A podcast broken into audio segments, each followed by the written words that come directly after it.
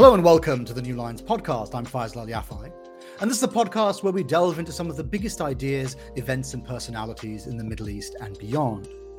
Since the war in Ukraine broke out, the impounded super yachts of sanctioned Russian oligarchs have become a familiar sight on news broadcasts worldwide.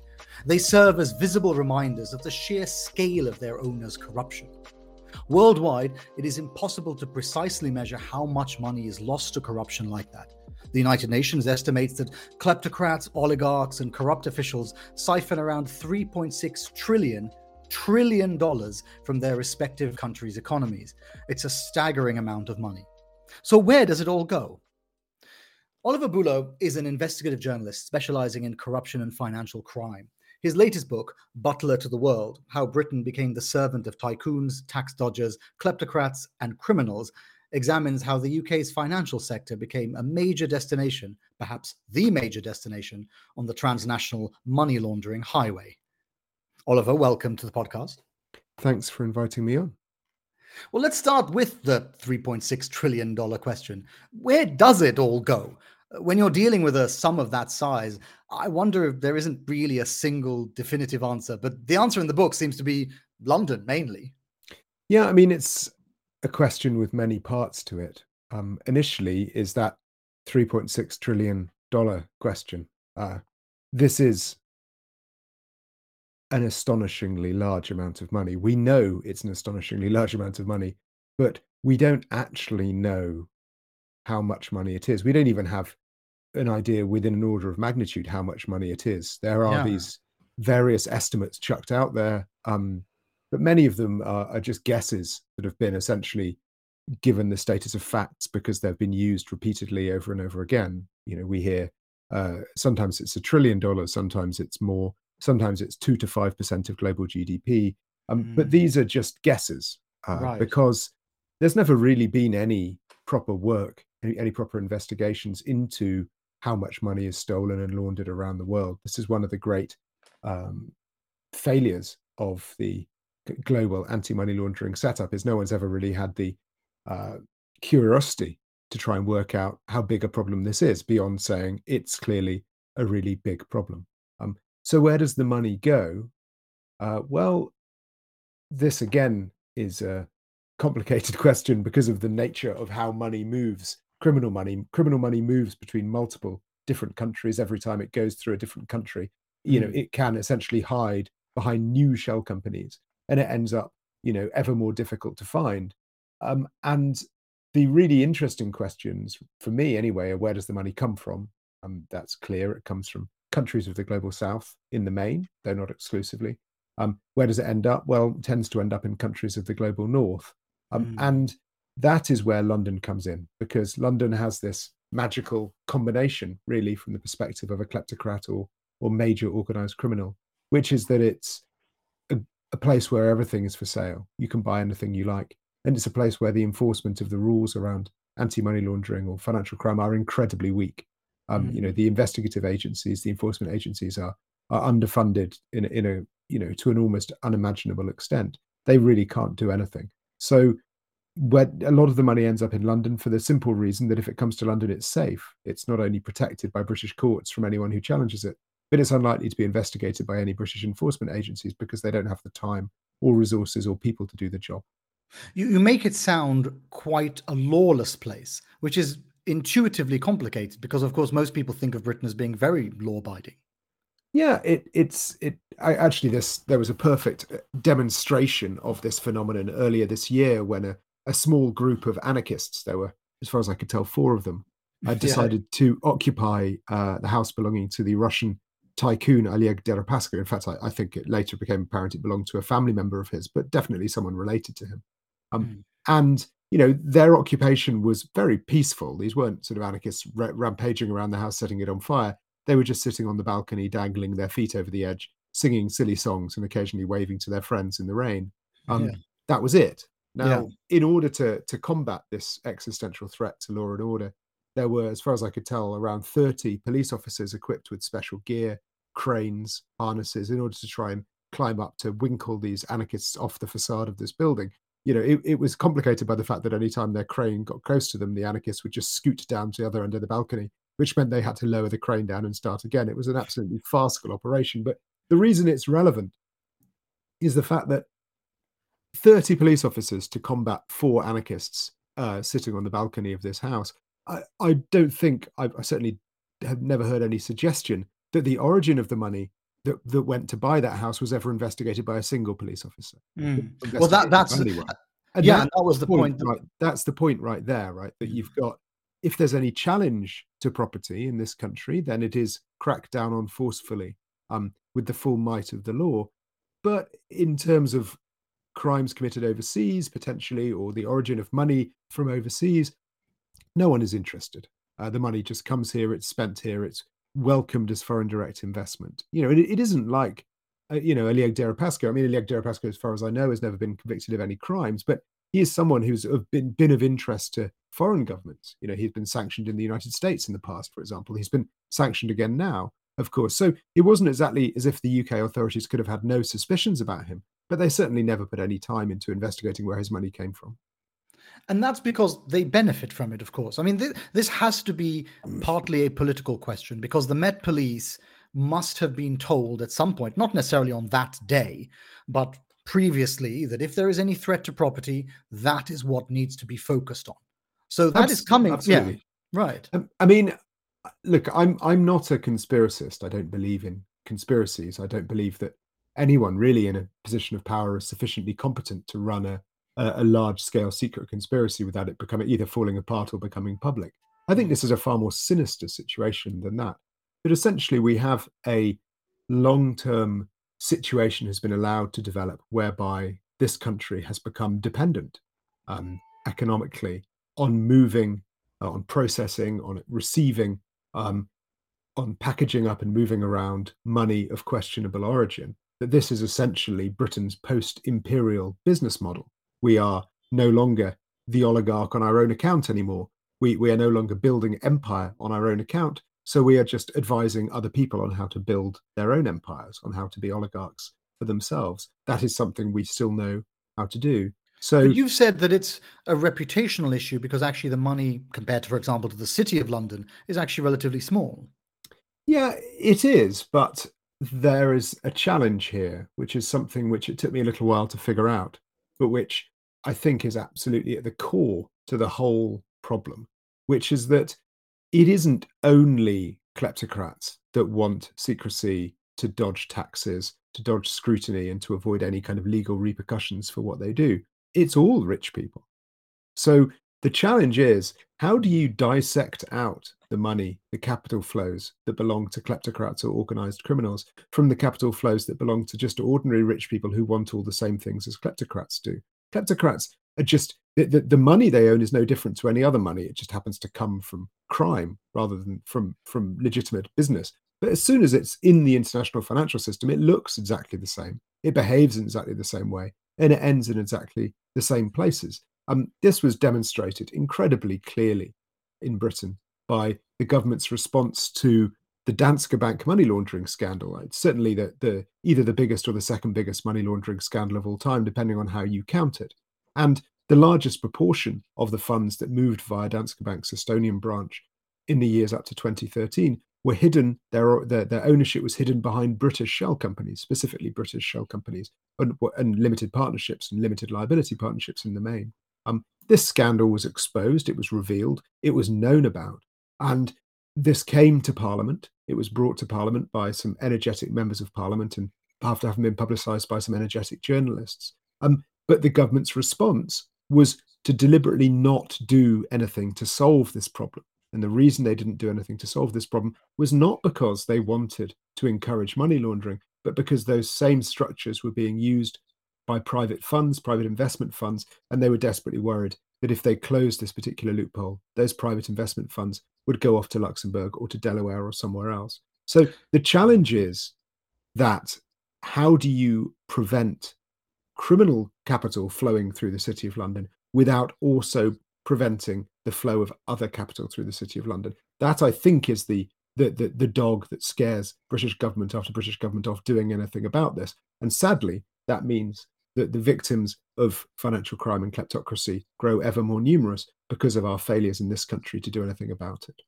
And that explains, to go back to the Deripaska example, that explains why there was such a large police response because the police are not necessarily responding just to Deripaska. They're responding, in a sense, to the 100,000 people below him who don't have 200 million. They have just a few million and a couple of houses, and they worry that if the the um, protesters are willing to go after Deripaska and nothing happens, well, what about my $1 million apartment? Things like that.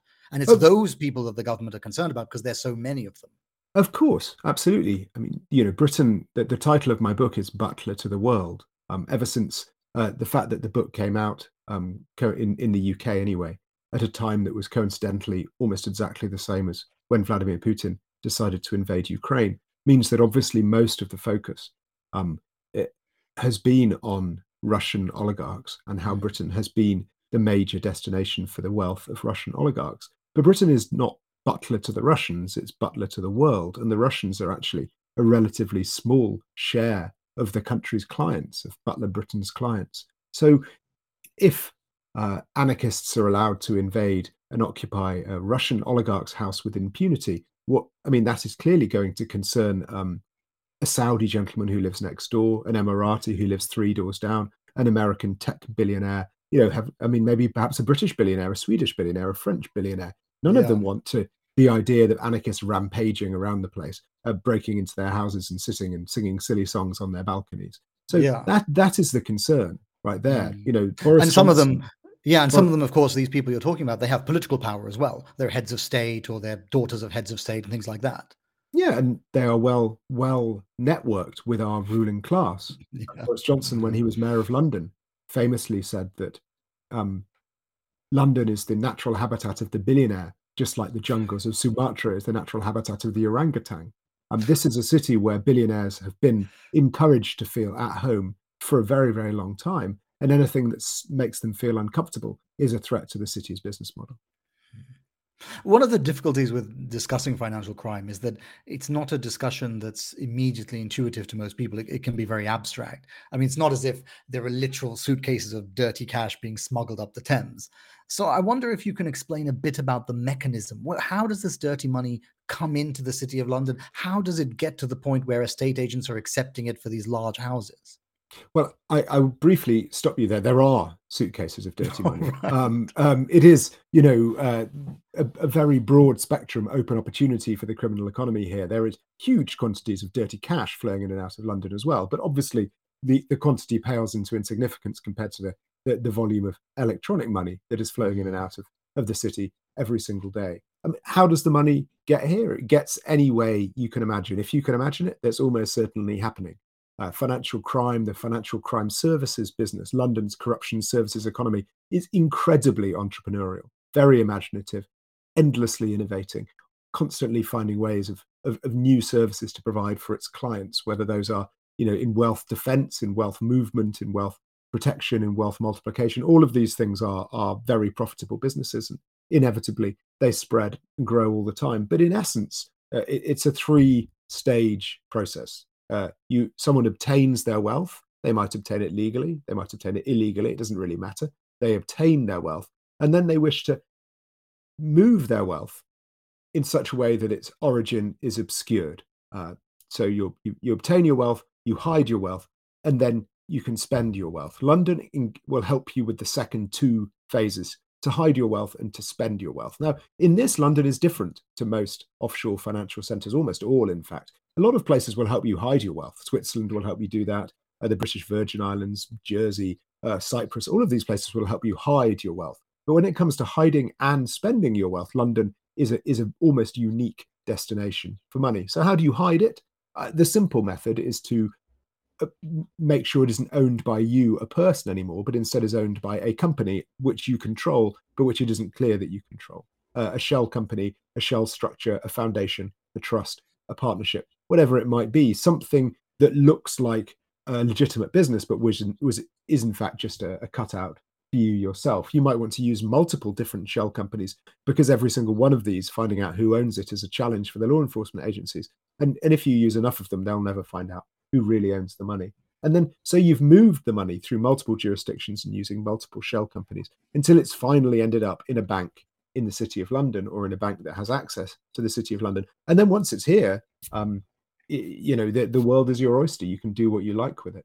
Everything is for sale in the UK. So you can, uh, famously, you can buy yourself a football club, you can buy yourself a mansion, you can buy yourself fine art, you can buy yourself a super yacht, you can find every single person you need to to service all of those nice things you've just bought, whether that's football managers, captains for your super yacht, you know, domestic staff to, for your mansion, or or politicians who you can get on the payroll to help you ease your passage into polite society. It, it's genuinely just a market, a market where everything has a price. And if you haven't, you know, managed to uh, negotiate a price yet, that's just because you're not offering enough money. I mean, this, I think this aspect of Britain comes across very strongly in the book that in contrast to a place like the British Virgin Islands, you know, there, there's a limited number of things you can buy in the British Virgin Islands. There's an unlimited number of large apartments and country estates and schooling and Lamborghinis. You can buy all of that stuff in the UK. And so, naturally, if it's a choice between living somewhere that perhaps not everybody wants to live, but keeping your money safe, or living in the UK, keeping your money safe, nobody knows who you are, and you can spend everything, inevitably people just choose the British option. Of course, and there may be some American listeners here who are, who are listening to this and saying, "Well, we have all these things too. Why why isn't the money in New York or in LA or in Miami?" And of course, some of it is right, but but the big difference between the United States and the United Kingdom in this regard very similar in all sorts of ways. Similar legal system, similar developed financial system, similar open economies, similar you know uh, open societies, very welcoming to immigrants and so on. The big difference between the United Kingdom and the United States is that we don't have an enforcement mechanism to, to investigate your wealth once it gets here. There is no FBI, there is no Homeland Security investigations, there is no Southern District of New York in Britain. These things simply don't exist. There are formal equivalents of them, you know, organizations that are supposed to fulfill the same roles, but they are so underfunded, they're so starved of resources that they are essentially just, you know, pale shadows of, of, of the American equivalents. I, with a, so a couple of journalist friends of mine, we occasionally joke that the National Crime Agency, which is nominally Britain's FBI, is actually just a press office. That once you get past the press office, there is no actual substance to it. That's not true. It does do some valuable work when it comes to combating sort of people trafficking and drug trafficking and so on. But when it comes to actually tackling high level financial crime, it doesn't have the resources to do it. It doesn't have the ability to do it. And, and it doesn't really have the, the, the technical expertise because its its officers are so underpaid that as soon as they're well trained up, they tend to leave and go and get a job as a compliance officer for HSBC anyway. When you lay it out like that, it does start to look like a deliberate policy choice.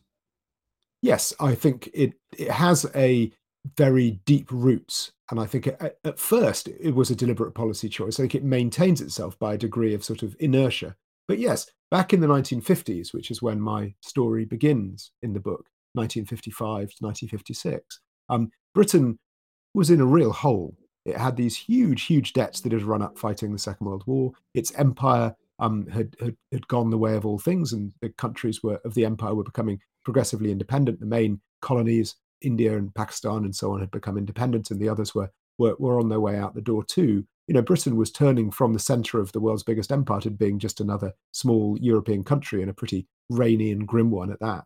And um, you know, what's a country to do when it's lost an empire? Well, it, it it still had the City of London. The City of London might but not be the financial centre of the British Empire anymore, but it still had the expertise and the contacts and the knowledge of how to move money around. So it reinvented itself.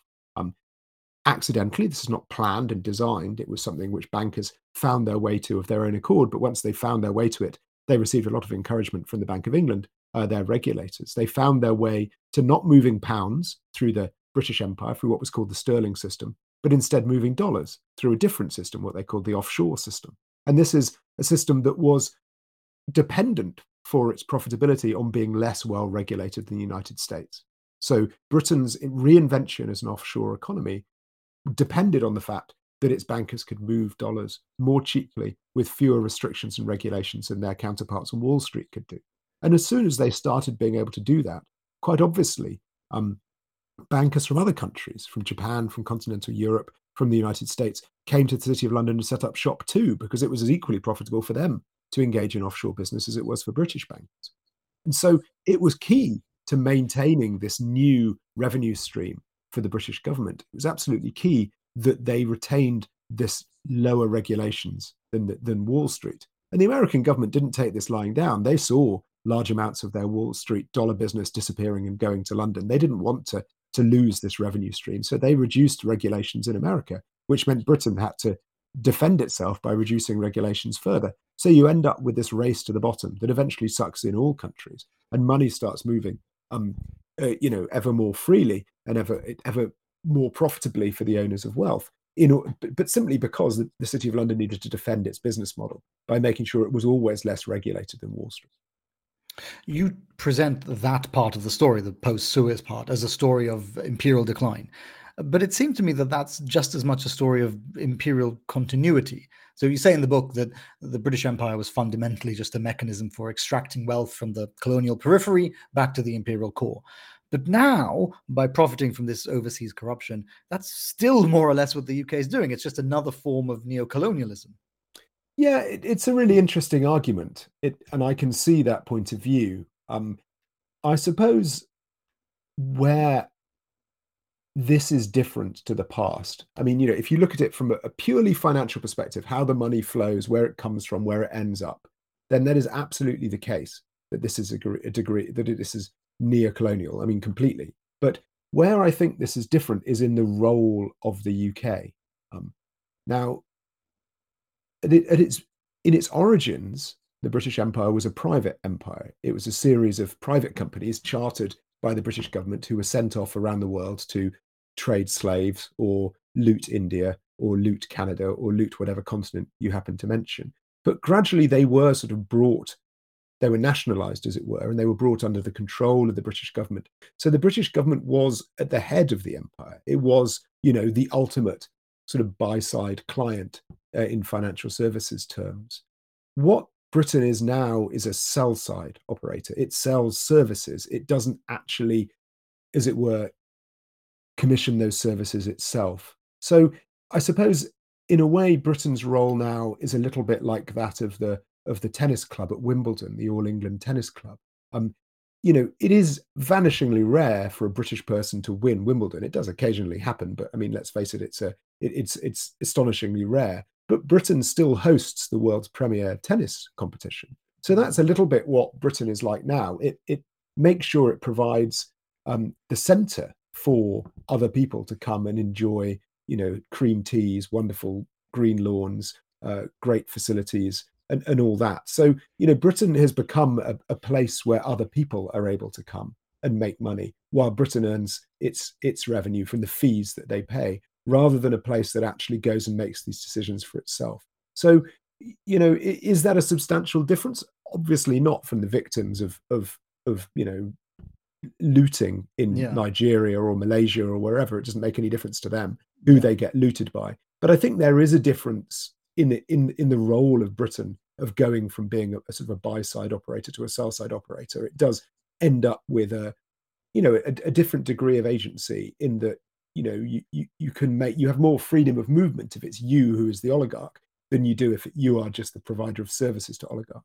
well that was why i wondered why you called it butler to the world and not banker to the world but it sounds like that's the distinction that it's to do with the power and influence that you wield yeah and also the services that britain operates are go far far beyond those that are operated by offered by a banker um, know, this isn't purely a financial transaction the, the, the, the, the origins of the offshore economy in the city of London are financial. They agree, they, they, they begin with banks and other financial services companies, but they have transformed uh, widely into absolutely anything. So, you know, legal services, accountancy services, um, actual butlering services. Britain is a big centre for training yeah. actual butlers. You know, my my favourite example is actually after the, the my favourite recent example, anyway, is actually after the book was published um, uh, Alexei Navalny's um, researchers in Russia published a report into the ownership of a of a yacht called the Scheherazade, a super yacht. I think at the time it was the the largest super yacht in the world of unknown ownership. And they say that that the, that the yacht actually belongs to Vladimir Putin. I understand that this is disputed, and it's not entirely clear whether it does or doesn't. But what was really interesting was the crew manifest all of the crew was Russian, and a lot of them were employed by the Kremlin in the in the sort of Russian equivalent of the U.S. Secret Service, people who are whose job it is to protect the Kremlin and to protect the president. All of the crew was Russian except one, the captain, who was British, and that was a a really a, a, a pattern that is just repeated again and again and again. That you end up with these you know the, the top of the tree the top service level are british people whether those are mm. judges or and lawyers in the sort of the dubai you know common law tribunal where business disputes are decided or or super yacht captains or the people who bring the most expensive defamation proceedings or or or you name it whatever it is there is that's the cachet of the british accent and the british sort of way of doing things and and you know it's it's quite clear to me anyway that that essentially what britain is offering is integration to the elite. It offers people of recent fortune integration to the aristocracy. We turn oligarchs into aristocrats. You get to play a real life version of Downton Abbey. That's what's being offered by Britain, and and it's a you know an astonishingly clearly an astonishingly attractive um, offer for people of great wealth because they continue coming here and they keep essentially buying this option for themselves and for their families. Well, let's talk about Ukraine because you wrote this book before the invasion of Ukraine, but it's made these issues much more topical. And as we talked about with the super yachts, it's sort of brought them into uh, public attention. I wonder if you think that the the war in Ukraine has made British friendliness towards Russian oligarch more difficult to justify politically than in the past. It, it's undoubtable that it has caused a total rethink of Britain's approach towards Russian Russian oligarchs. It is astonishing the rapidity of the governmental rethink. Uh, back in uh, the, the, very early weeks of the year, a government minister resigned um, live in the House of Lords uh, because of the government's failure to take financial crime seriously. Um, since then, we have had uh, an Economic Crime Act. We are promised uh, another one before the end of the year. We have had sanctions against hundreds of uh, not just Russian oligarchs, but their hangers-on, their family members, and so on, uh, and, and, leading Russian figures. It's been a you know an amazing turnaround. Uh, you know, London has gone from being the favored destination for wealthy Russians to being a genuinely hostile environment for them. Mm. Um, and that's great uh, in as far as it goes. However, it doesn't really go very far. You notice that we're only talking about Russian oligarchs here. We're not talking about oligarchs from all the other countries. Um, you know, it, it, it, London remains a very attractive destination for uh, Ukrainian oligarchs or Azeri oligarchs, Kazakh oligarchs, Kyrgyz oligarchs, Nigerian, Angolan, you name it. it just keeps going. Yeah. It keeps going. This is a you know this is a, a, a wonderful, welcoming society for all of those people, and yet there's nothing intrinsically different about their wealth compared to the wealth of Russians. The, what the only thing that's different is the fact that Putin invaded Ukraine. Um, mm. It hmm. wasn't a law enforcement response that made Britain suddenly get serious about Russian oligarchs. It was a foreign policy response. And that makes me worried because what is required here is a law enforcement response, not a foreign policy response. So that's so then, one point. And the, and the hmm. second point, and this is a really important one, is that again and again and again, in response to crises, whether those are crises around financial crime or, or, or other things, but but particularly for this context around financial crime, the British government's response has been to pass a law um, here we go, we've passed a law, the problem is solved.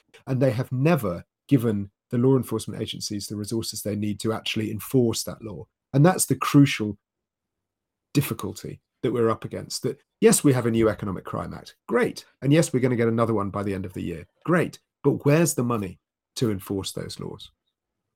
So, what would more effective laws or more effective measures look like, apart from um, giving more money to um, the the enforcement agencies?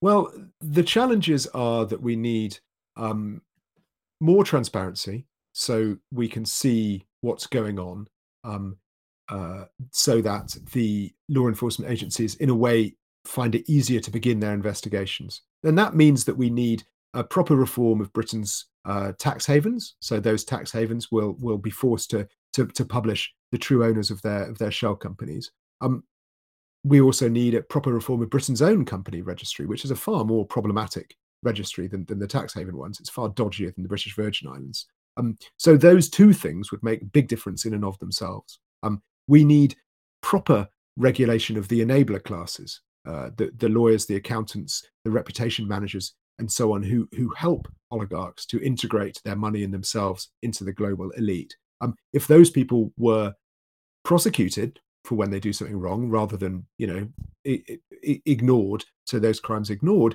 that would make a big difference. It would change the calculation of the entire enabling class. And then the third as i keep going on about and i'm going to say it again we just need to resource our investigative agencies properly. Times their budget by five times it by six and see how they get on. That is what really needs to happen and that's you know sadly where we're we're very far away from that at the moment I wonder what you think the the purpose of reporting on these issues is, or rather, maybe I should say, what, what do you hope the result of this kind of reporting will be? Well, my motivation comes from the fact that I have always been obsessed by Eastern Europe. Um, I'm not entirely sure why, but I always have been. And I moved there after I finished university back in the 1990s in the hope that I would see democratic transformation in Russia and the development of sort of freedom and a, and a wonderful new way of living. And I didn't see that. Instead, I saw the country being looted and the re-establishment of a dictatorship, really, certainly an mm. autocracy. Um, and that makes me really angry, to be honest. Um, and, and it makes me particularly angry that this looting that happened, quite possibly the biggest single campaign of looting there has ever been in terms of the amount of wealth that was stolen in such a short period of time, and this crushing of the democratic hopes of a generation.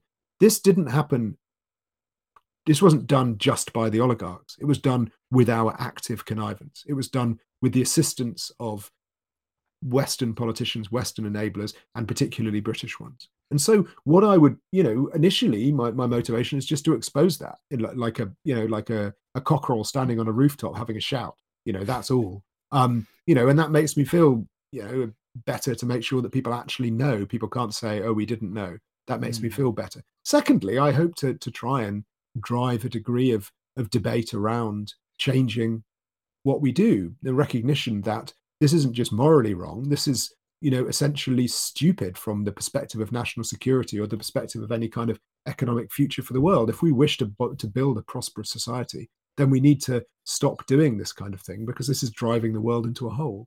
Um, you know i hope that, that that i make that case and, and i'll keep making that case until at least someone listens to me.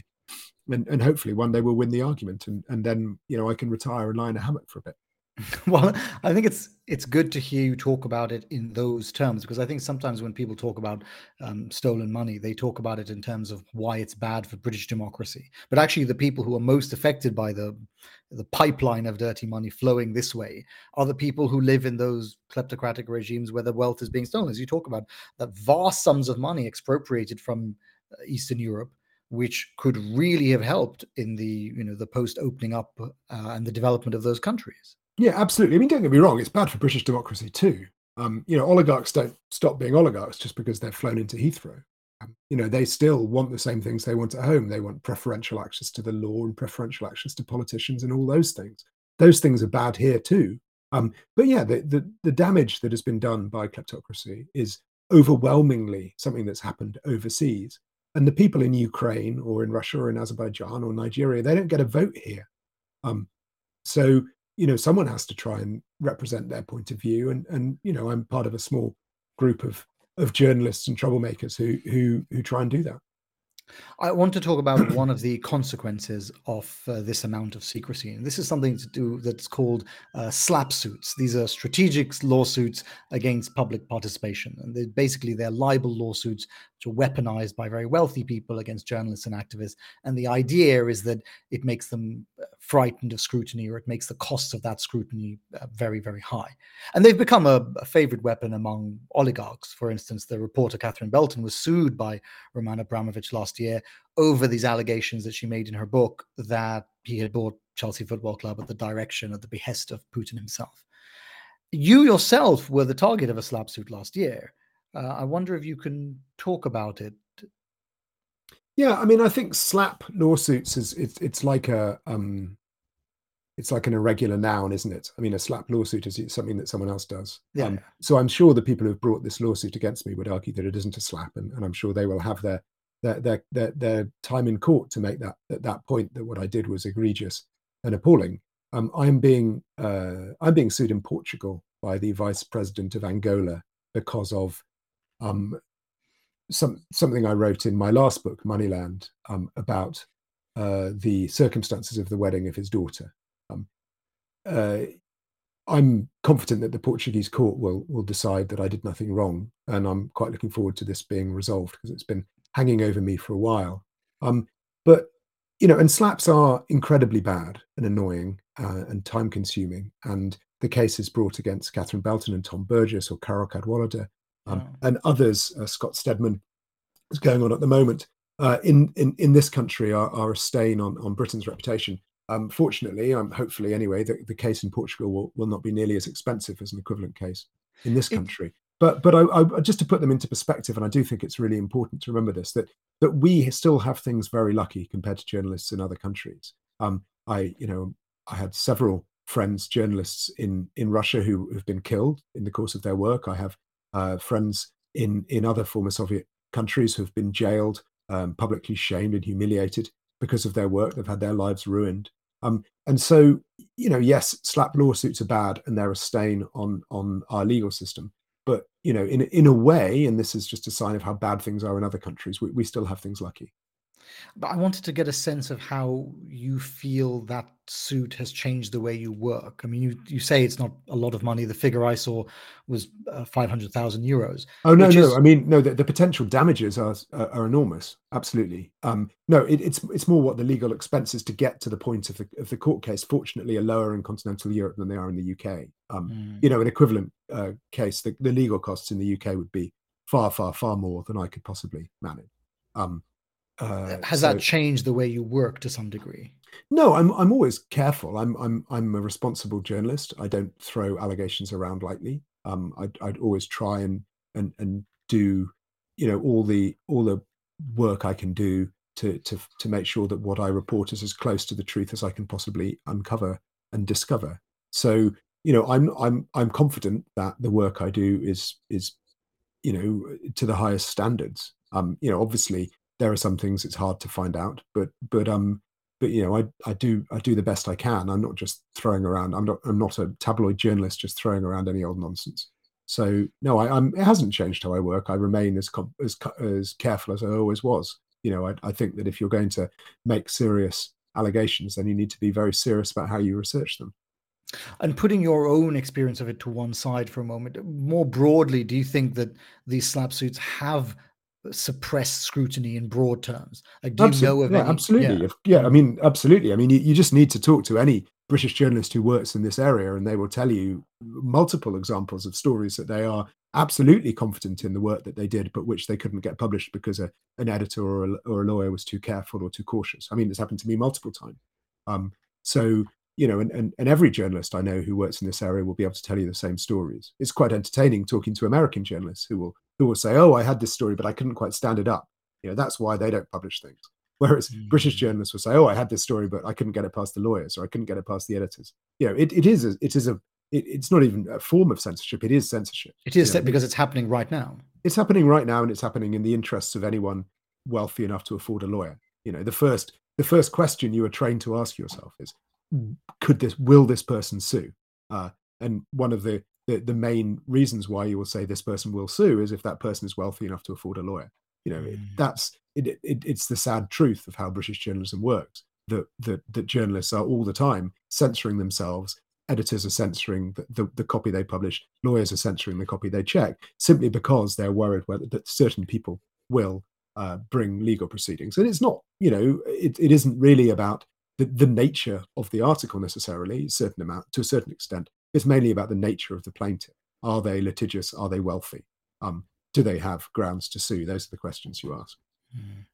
Before we finish off, I wanted to ask you about your role as a tour guide doing these kleptocracy tours around London.